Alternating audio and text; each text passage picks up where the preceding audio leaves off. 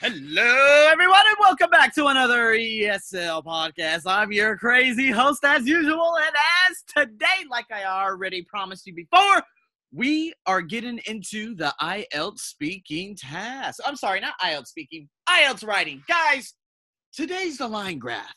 We got to break this down to understand it. Now, am I able to somehow get a picture of this and so I could download it and do this and that? Hopefully, it's on the blog. Okay. We have comments from um, an apparent uh, IELTS examiner. And we also have the write up of what the individual said. So I'm going to break it down like this. For those of you who do not want to go on my blog, do not fear. Arsenio is here. I'm going to break it down from the X to the Y, X axis to the Y axis, the left to the right. And I'm going to explain, of course, the first part, which is the part that you need to paraphrase leading into the essay written by the student and then going into the examiner's opinion about it.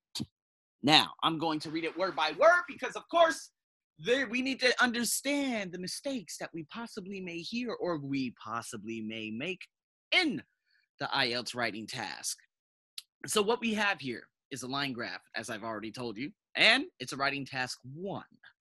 This graph specifically states the graph below shows average carbon dioxide, CO2, emissions per person in the UK, Sweden, Italy, and Portugal between 1967 and 2007.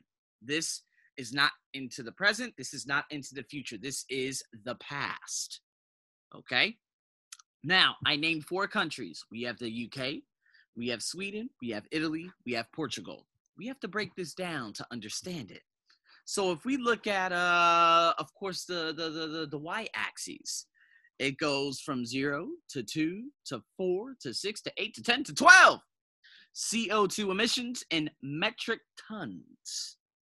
Now we go this by each decade in the x axis. So it goes from 67 to 77 to 87 to 97 to 2007.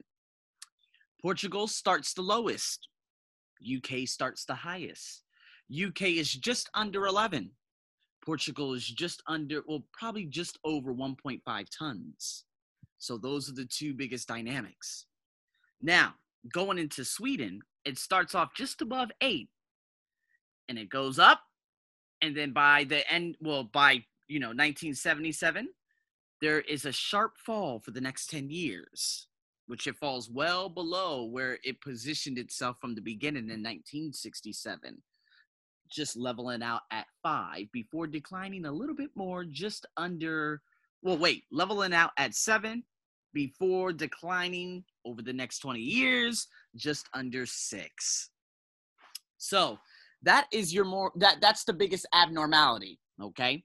Now, if we look at Italy, Italy starts just slightly above four and it skyrockets. It skyrockets about two tons, okay, over the course of a decade before slightly rising another, uh, I guess you could say, one ton from 77 to 87 before going up just a little bit more to 97 and then leveling off into 2007.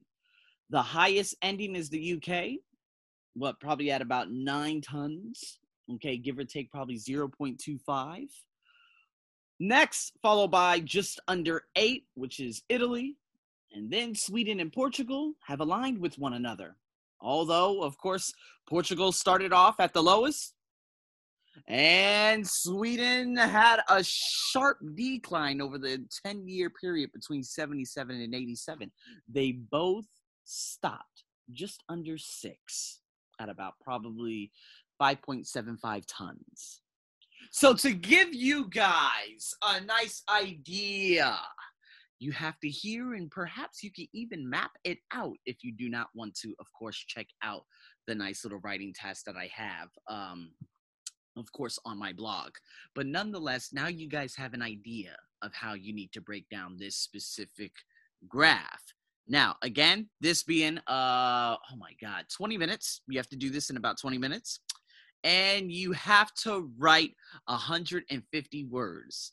Now, just to make you guys uh, understand just a little bit, it's very, very interesting because I've heard other examiners say, oh, it has to be precisely 150. If not, the examiners won't even look at it. That's absolutely false.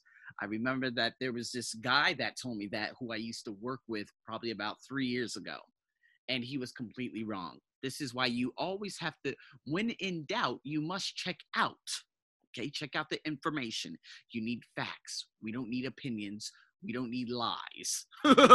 okay, so now going into this, we have a four paragraph setup by this student. We have the paraphrase at the top, we have the second, the third, and then we have the summary at the bottom. Let's hear how this goes. Now, in addition to that, I heard that in processes, you must have an overall. Now, I heard this from a guy from New Zealand who I used to work with. I heard this from him in 2015. Now, is that all entirely true? Well, I'm not exactly sure, unfortunately, but I will find that out when we get into processes. But today's about the line graph. Okay, so follow me here. I'm going to read this word by word.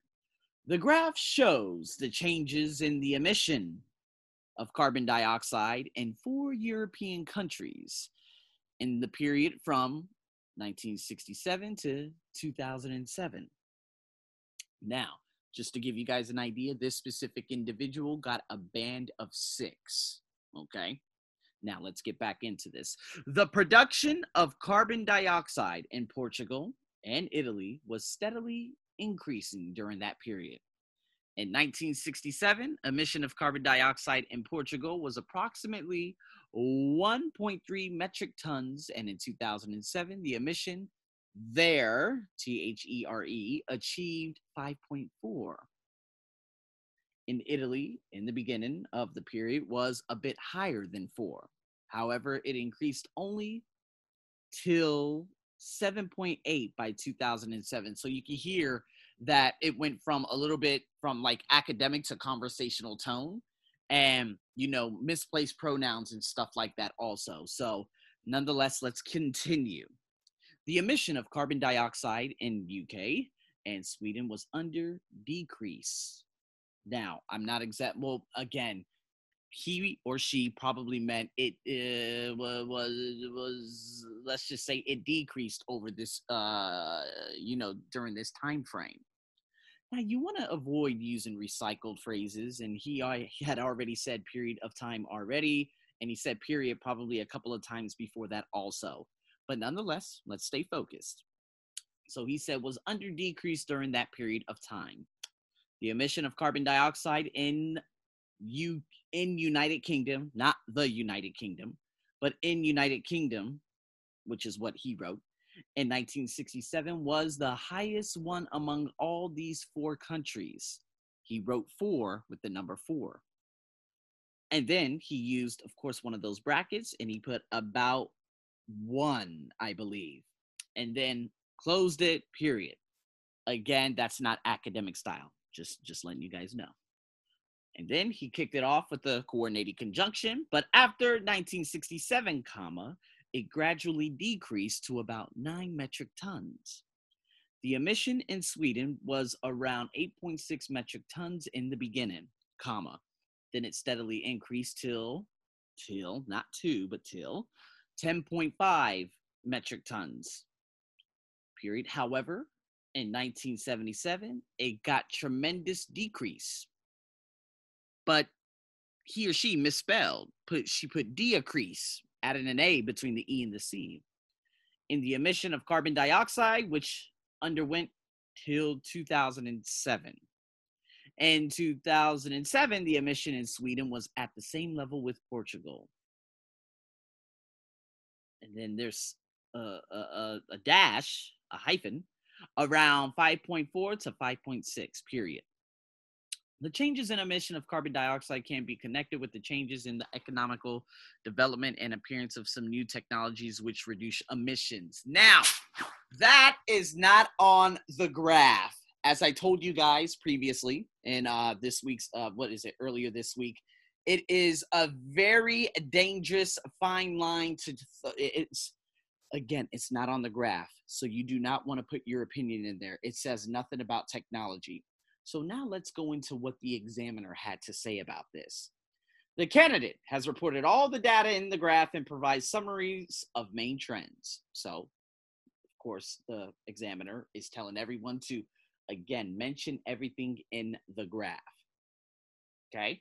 Now, there are attempts at comparison. The emission of carbon dioxide in the UK in 1967 was the highest one among the et cetera, et cetera, et cetera. So, again, it's good to make comparisons, like I've told you before but there is some irrelevant material in the final paragraph, like I told you. There is clear overall progression with some use of cohesive devices, such as, however, in the beginning, like I told you guys about these, okay?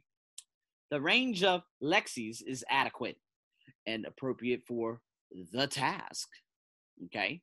Such as production of carbon dioxide, a bit higher, increased, dec- decreased.